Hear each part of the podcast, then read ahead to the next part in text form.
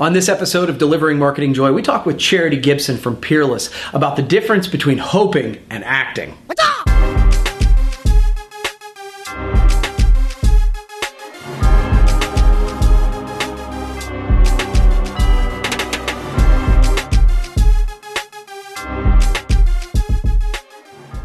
Well, hey there, and welcome to another edition of Delivering Marketing Joy. I am your host, Kirby Hasseman, and joining me today is Charity Gibson. She's a rock star. She's a National Accounts Coordinator for Peerless Umbrella. Charity, a repeat guest. Thanks so much for joining me.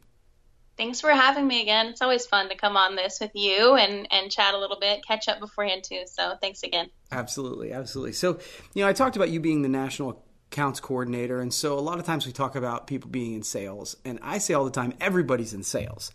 But what do you think the difference between going for little sales versus big sales is in a sales role?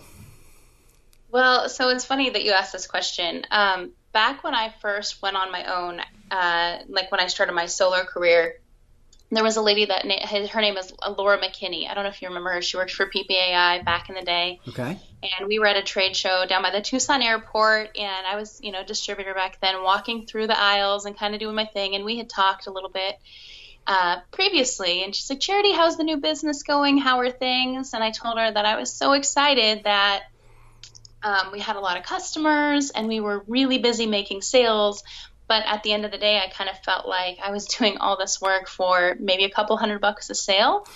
And in my previous position, um, I was used to writing bigger numbers. I had a book of accounts handed to me, and so it was mostly just maintenance and follow up, and um, it was just a different kind of animal. And she looked me square in the eye and she said, Charity, don't chase rabbits when you should be chasing elephants. She said, You have all of the skills and the knowledge to write the orders, whether it's a small order or a large order, and you have the same skill and knowledge to work with a client, whether it's a small small client or a big client. So the only difference is where you're focusing your attention. Put your attention on the elephants, and you'll win every time. Mm. Uh, and that one conversation right there completely changed my life and the way that I prospected. Um, literally from that exact moment, I put my my list. I talk about this all the time on Facebook. Is my list of my top ten accounts and why I wanted to go after those accounts, what I loved about those businesses, uh, why I wanted to work with them, and then I just went after it. I went for the elephants and kind of some big game hunting. I think I've heard a couple people use that term. Bobby maybe, um, and that's that's it. It's just who you target, who you go after, and, and what playground you play on. Yeah, what you put your attention on, it's amazing how much that, whatever that is, shows up in your life, right? Like, you know, if you focus on negative things, negative things tend to show up. And so that's, I think that's, uh, that's super interesting and uh, it's a great insight. So, um, the other thing I know is you recently were talking about the difference between hoping versus acting. Can you explain what you meant about that? Talk to me about that a little bit. Um, it's a really simple concept, actually, but I think it's funny how much it eludes people. I hear people say all the time, "Oh, I wish this" or "I wish that," and so I've been stopping people that say that. I'm like, "Well, so what's keeping you wishing? You know, what are you doing to make that happen?" Right. Um, and I actually wrote it down here, said kind of don't mess. I'm like, I'm going to move you to the side so I can tell you my notes on this and actually like speak intelligently.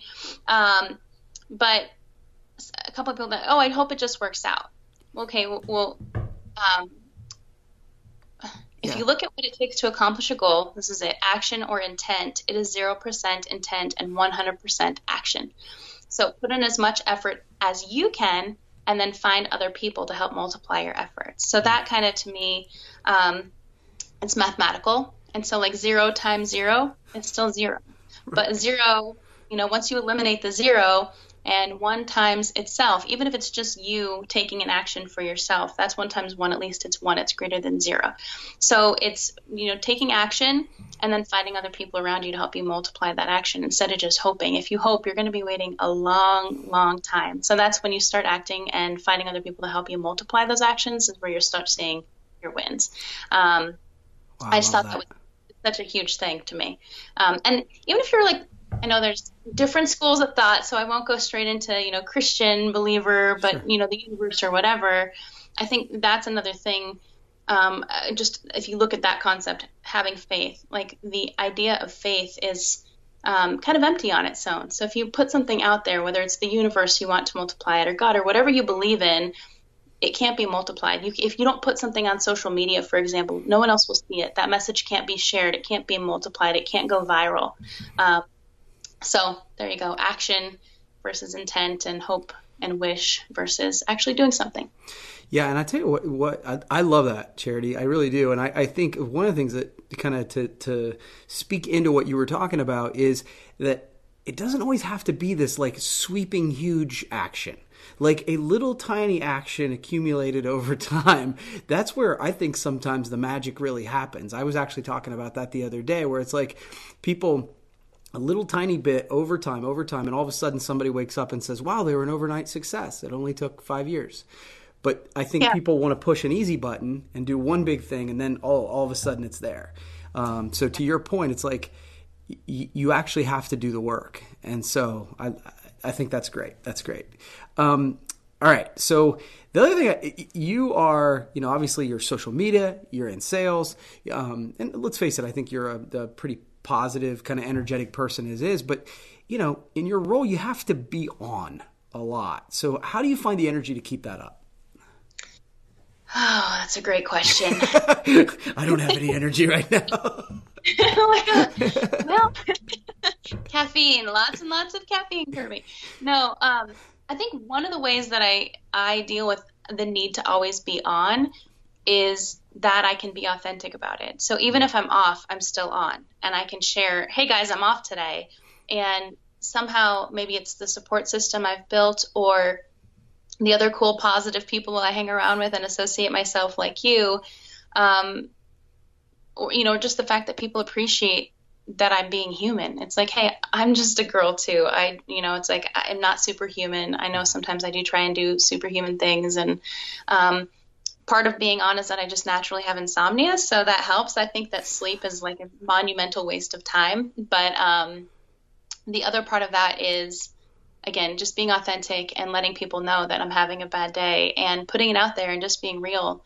Um, but I think the other part of that is maybe also how I look at work and my views about like work life balance, for example. I just kind of don't believe that exists. I love there's a quote by um, Lao Tzu uh, from the Tao Te Ching, and it was talking about how the wise man knows that there is no difference between work and play. That to the to the wise man, it's all the same. Mm. So um, I'm not going to say I'm the wise man, but mm. I will say that that's kind of how I've always viewed life. It was like you should rest, you should take a break, and to me, I don't need a break. I really enjoy what I do. I wake up every day, and if I'm playing, I'm working. If I'm working, I'm playing, and I think that has a lot to do with it. So I'm mm. fortunate mm. to have um, gotten to a place in my career early where I have figured out that it doesn't have to feel like I'm dreading the day. It's not an obligation or opportunity situation. Every day is just what it is. I'm awake and I'm living, and this is life. It's not work or, or play or any kind of delineation between the two. It's just another day to live. Hmm, I like that a lot. I like that a lot. That's good stuff. Well, you've answered my three questions, young lady. You get a chance to ask me a question. Do you have one for me? Okay, so I always stumble every time I'm on here and I want to ask you a question. I think last time I did okay, but this time I have a funny question. Okay, cool, cool.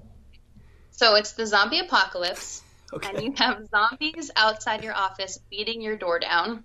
Okay. And the promotional product closest to you is your weapon. What are you fighting with? Ooh, that's a great one. I'm uh, desk right now. Yeah, I'm like hand. literally looking around, and it's not the uh, podcast microphone because that's not a promotional product. You know, I think um, that I'm fighting off the zombie apocalypse. I think the thing that pops into my head is at one point, uh, um, Starline had like a walking stick, and that feels like something that would be good. But I think the appropriate answer probably would be a peerless umbrella, right? Because oh. of course that is, you know, what everybody would need during the zombie apocalypse. So zombie apocalypse, right? I'm gonna have to make sure I get you one just in case. So you have it within quick reach, right? Pull yeah. it out of that can and just go. Yeah, get one of the long ones, right? Like I want to keep those okay, things yeah, at bay. We'll, sure. we'll get you the extreme. I love it. That's a great question. I've never been asked that. All right. Well, that's cool. So that is that's great. We will definitely have to do this again sometime. Okay. Absolutely. Thanks for having me, Kirby. Cool. Well, that's going to wrap up this edition of Delivering Marketing Joy. We'll see you next time.